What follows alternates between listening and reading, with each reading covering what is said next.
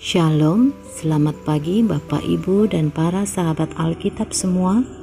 Hari ini kita akan membaca dan merenungkan firman Tuhan yang diambil dari Habakuk 2 ayat 7 sampai 20. Akan bangkit sekonyong-konyong mereka yang menggigit engkau dan akan terjaga mereka yang mengejutkan engkau sehingga engkau menjadi barang rampasan bagi mereka karena engkau telah menjara banyak suku bangsa maka bangsa-bangsa yang tertinggal akan menjara engkau karena darah manusia yang tertumpah itu dan karena kekerasan terhadap negeri, kota dan seluruh penduduknya itu.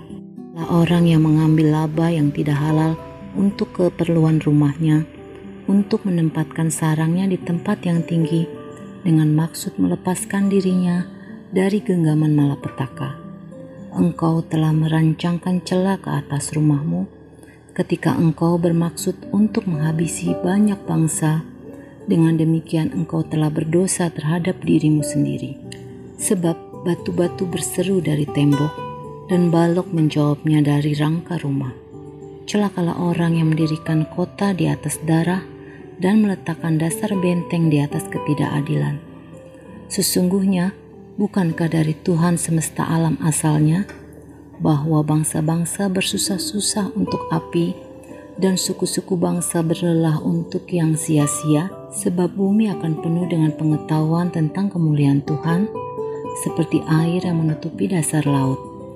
Celakalah orang yang memberi minum sesamanya manusia bercampur amarah bahkan memabukkan dia untuk memandang auratnya.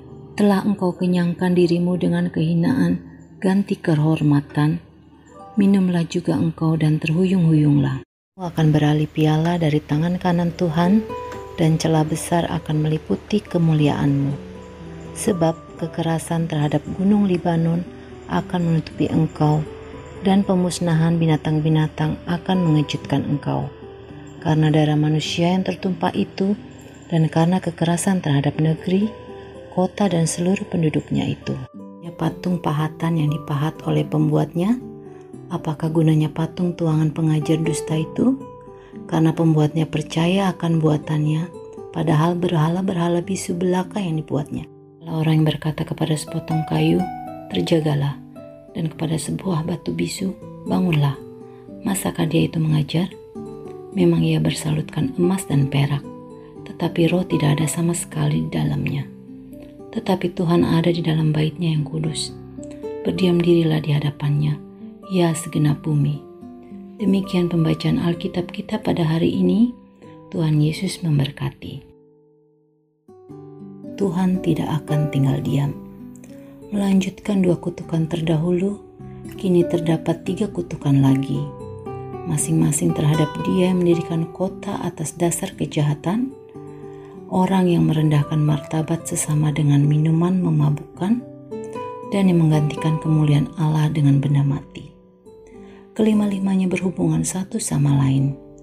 Kejahatan tidak hanya berbentuk pertumpahan darah, tetapi juga perbuatan asusila atau sikap yang tidak memanusiakan sesamanya.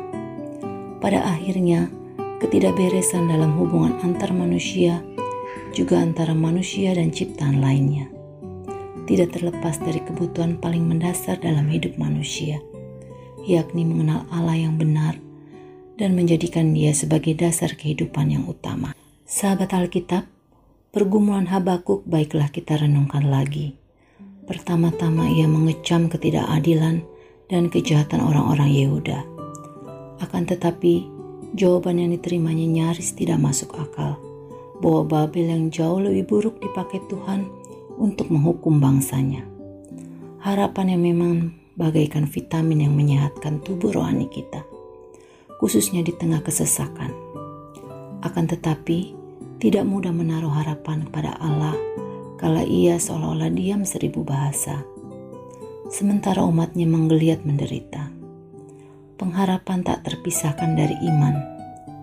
Umat beriman harus belajar untuk membiarkan Allah bertindak dengan caranya yang melampaui pikiran kita. Menutup rangkaian kutuk terhadap bangsa penindas keadilan Tuhan menurut kitab Habakuk mendorong orang percaya menyembah dia dalam kerendahan hati. Maukah saudara?